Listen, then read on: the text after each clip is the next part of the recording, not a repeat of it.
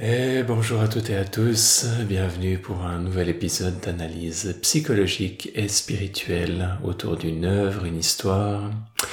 Aujourd'hui on va s'intéresser à Silent Voice, titre qui est donné en anglais même dans, dans la version française et le titre traduit pour ceux qui auraient de la difficulté avec l'anglais, ce serait simplement une voix silencieuse film d'animation qui est sorti en 2016.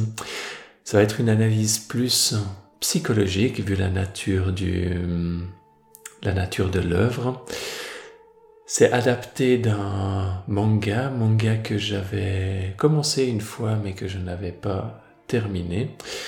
Et là, je vais vous parler vraiment de la version du film d'animation qui m'a énormément, énormément touché, qui a gagné plusieurs prix et qui parle d'un thème difficile qui va parler énormément de la culpabilité. La culpabilité qui va pouvoir pousser les personnages principaux même jusqu'au suicide, donc un thème qui peut être difficile pour certaines personnes, mais qui va surtout parler sur la longueur de la guérison de cette culpabilité autour des deux personnages principaux. Du coup, vraiment, vraiment un, film qui m'a énormément, énormément touché. Personnellement, pour euh, pas que j'aie été à travers quelque chose, quelque chose d'un peu similaire, mais pas non plus de, complètement similaire avec les, les personnages principaux, mais toute cette quête de rédemption après avoir fait des choses dont on a honte ou penser que tout ce qui s'est passé euh, est, de, notre faute et de pouvoir guérir ça progressivement. Dans cette histoire, on suit le personnage de Ishida Shoya, un jeune garçon euh, qui aime embêter ses, camarades de classe et notamment une de ses nouvelles camarades qui vient d'arriver du nom de Nishimiya Shoko qui elle a des problèmes, qui elle a un handicap, euh, qui a de la peine à, entendre et qui va communiquer avec le langage des signes en partie et en partie qui va aussi essayer de, se faire comprendre en parlant. Et alors que dans un premier temps de l'histoire, on a notre euh, le personnage qu'on suit, qu'on va appeler Shoya, qui va embêter et harceler, plus on pourrait dire, cette, euh, cette personne qui a des chocos, qui a des problèmes d'audition. Il va ensuite vite se retrouver comme toute la dynamique va se retourner contre lui au moment où cet élève va décider, euh, et ses parents euh, également, de l'inscrire à une autre école et ensuite le toute la dynamique se retourne contre lui et il se retrouve dans la position de celui qui est harcelé. Du coup, il passe du harceleur au harcelé très rapidement. Et ensuite, tout le monde lui, lui reproche ce qu'il a fait et il devient un peu le bouc émissaire de cette histoire. Alors que dans le passé, il était aussi soutenu par ses camarades. Du coup, il n'y a pas non plus toute la, euh, toute la situation se retrouve contre lui, mais il y a aussi une forme, euh, il vit aussi une forme d'injustice alors qu'il était soutenu avant par ses camarades. Malgré le fait qu'il était dans cette position euh, d'harceleur, il avait aussi certaines circonstances autour qui l'encourageaient là-dehors et tout son groupe d'amis se retourne contre lui, donc il se retrouve seul. Il se retrouve seul et par la suite il pense même au suicide. Et c'est à peu près à là que, commence l'histoire avec quelques flashbacks qui nous font comprendre ce qui s'est passé et on voit que ce personnage de Shoya, ce jeune garçon est prêt à commettre le suicide, fait un calendrier des dernières choses qu'il veut régler avant, de, avant de quitter ce monde et euh, décide de ne pas commettre ce suicide alors qu'il veut comme euh, tout régler sur son passé. Il va revoir cette ancienne camarade de classe, Choco, et euh, finalement change d'avis, finalement veut renouer avec elle et décide de ne pas commettre son suicide.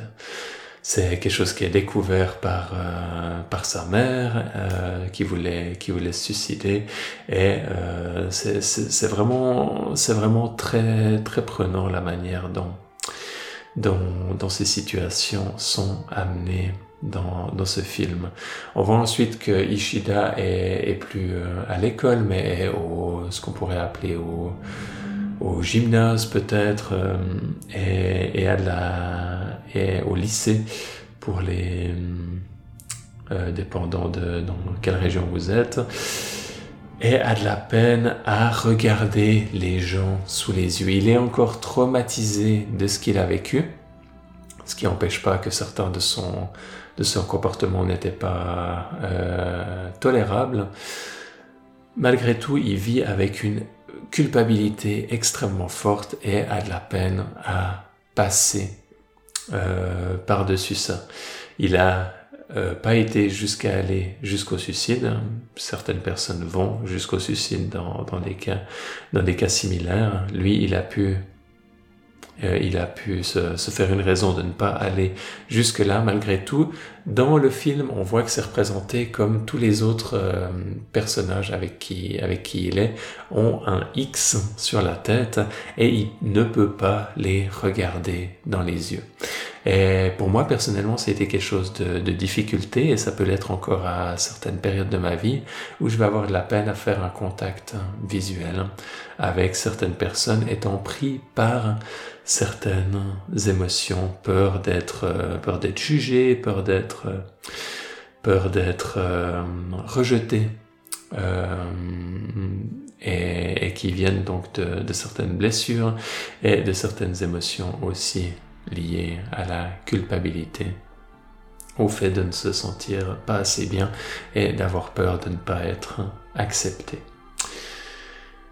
Du coup, c'est quelque chose pour moi qui est, très fort émotionnellement à chaque fois que, que je regarde ce film. Et vu que c'est des émotions qui sont universelles, ça peut être le cas pour beaucoup, beaucoup de personnes également. Petit à petit, il va se faire un, ami et en parallèle, euh, en parallèle de ça, et ça va être la, une personne qui va commencer une des seules personnes qui va pouvoir commencer à voir dans les yeux. Et en parallèle de ça, il va faire tout son arc de rédemption autour de cette personne qui a cet handicap. Et ils vont commencer à renouer et à progressivement devenir amis. Et c'est à ce moment-là qu'il va aussi essayer de renouer avec tout son groupe d'amis de l'époque. Il va y avoir des hauts et des bas. C'est pas quelque chose qui va se faire naïvement sur un claquement de doigts. C'est quelque chose qui va prendre du temps. Et alors que l'histoire commence à commence à, à, se, à se développer, on voit qu'il y a encore beaucoup de, difficultés dans la communication, de difficultés à se faire comprendre. Ça, c'est quelque chose qui est typique autour des traumas et autour des situations émotionnellement difficiles. Tout à coup, on a de la peine à s'exprimer ou tout à coup, notre vision de la situation se retrouve comme limitée. Et si la personne en face ou les personnes avec qui on essaye d'interagir à ce moment-là ont une résonance similaire, ça va être très difficile de naviguer ses eaux et ses, conversations. Et donc, euh, il va y avoir des fois des, réactions impulsives de certaines personnes, des compréhensions qui sont limitées sur la situation, ou des fois tout le monde va penser que c'est complètement de sa faute. Et des fois, certaines personnes, on va, on s'est aussi montré dans ce film, projettent toute la faute sur une personne en particulier. Du coup, différents, on voit différents mécanismes de défense, mais on voit que tout le monde est blessé euh, et que tout le monde cherche à, euh, tant bien que mal à vouloir dépasser ça et à vouloir aller de l'avant. Du coup, c'est très très touchant et une grande justesse dans, la manière dont les mécanismes psychologiques sont abordés qui est très inspirante. On se rend compte à peu près à un moment donné aussi que euh, vers le milieu du film que Choco euh, a une énorme culpabilité. et qu'elle pense que toute la situation est de sa faute et c'est encore d'autant d'autant plus accentué par le fait que il va y avoir une de leurs anciennes camarades de classe qui va projeter toute sa frustration et qui va lui faire et qui qui qui, va lui faire croire que tout est que tout est de sa faute par son discours, par ses projections. Et c'est à ce moment-là que elle essaye également de se suicider. Maintenant, il va y avoir tout un moment où euh, va être euh, sauvée par le personnage de, de Shoya et c'est lui qui va finir à l'hôpital. Et il va y avoir ça va être comme un peu une occasion pour beaucoup des pour beaucoup des personnages de s'excuser. Ça va et de et d'amener euh, d'amener plus de vulnérabilité dans les échanges alors que jusqu'à maintenant ils étaient comme bloqués un peu à la surface dans des mécanismes et des, et des discours superficiels. Et il va y avoir ça va être l'occasion pour beaucoup de, personnes de, de s'excuser, de commencer à être vulnérables. Et ça va aller en, en apothéose vers nos personnages euh, principaux où on va voir euh, notamment la, la sœur de Choco qui faisait beaucoup de, de photos de cadavres d'animaux et elle faisait ça parce qu'elle sentait que sa grande sœur avait toute cette euh, culpabilité et qu'elle qu'elle était pas forcément loin de d'avoir qu'elle avait des pensées euh, suicidaires. Elle voulait essayer de la dissuader en faisant ces photos. Donc on voit souvent ce genre de mécanisme dans les familles que ce genre de choses est, est su et perçu, même si c'est pas toujours conscient, et qu'il y a des, des mécanismes de protection qui se mettent entre les différents personnages. Des fois, ça peut être les enfants qui protègent les parents ou qui protègent une personne simplement qui est en difficulté. Ces mécanismes de protection peuvent être des fois très maladroits, ça ne veut pas dire qu'ils ont des bonnes intentions qui vont être forcément harmonieux, mais ils ont toujours une bonne intention à la base et ça c'est important aussi d'en être conscient.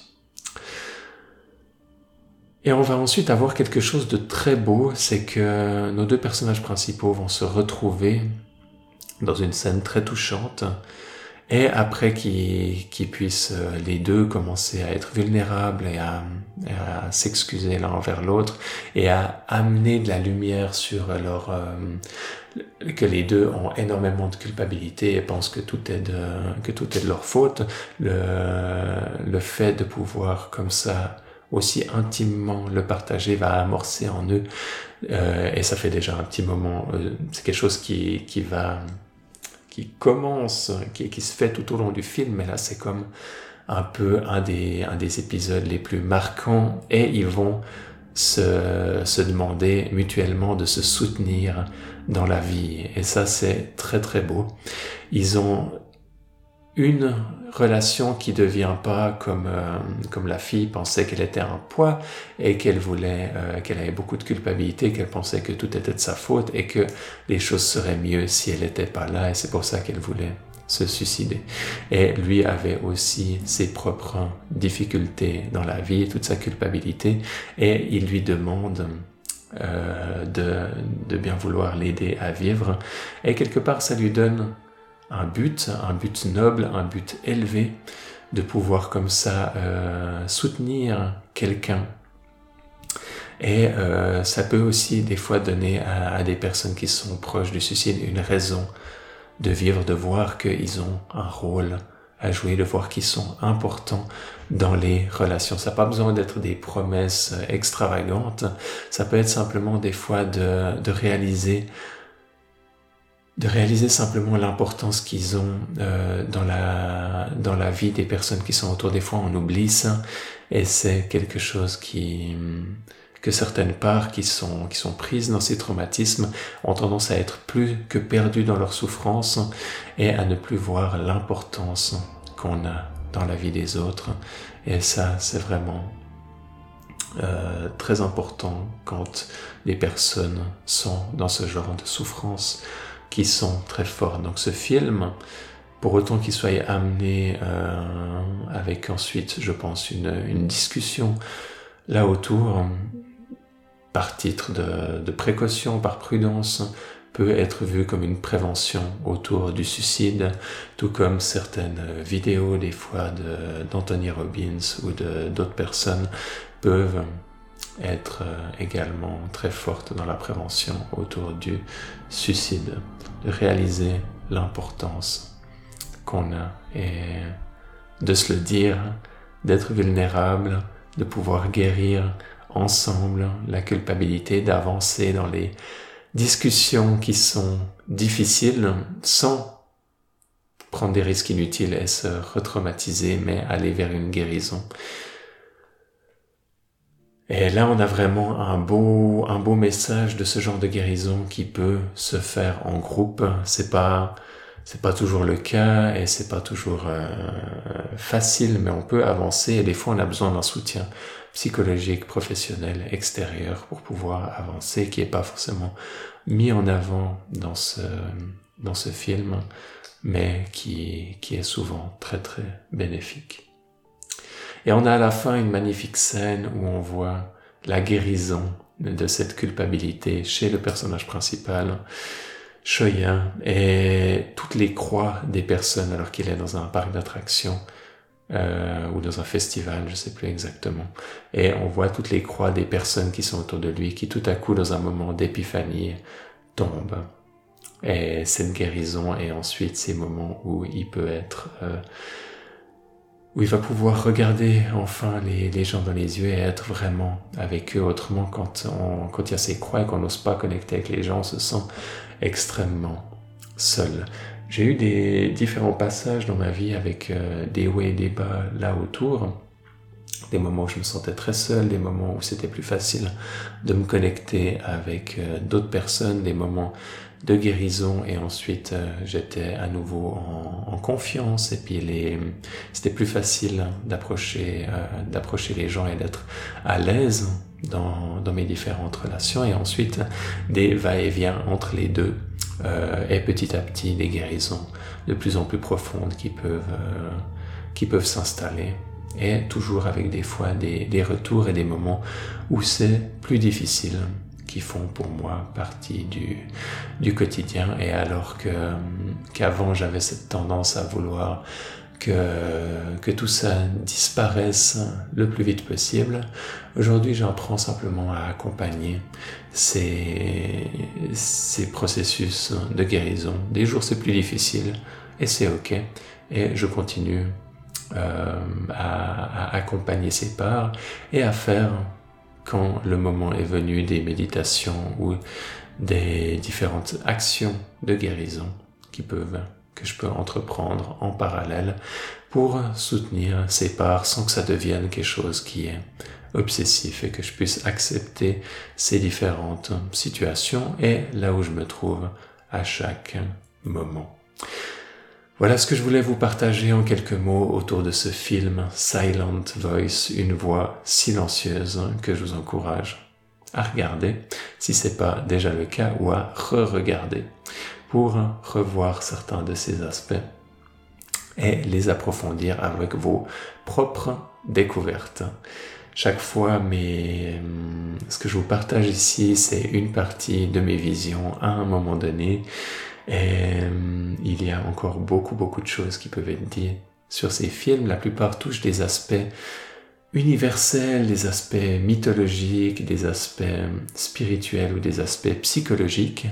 Et donc pour ça, il peut y avoir une infinité d'interprétations là autour et de différentes résonances qui peuvent sortir à travers différentes personnes et euh, chacune de ces perspectives a de la valeur.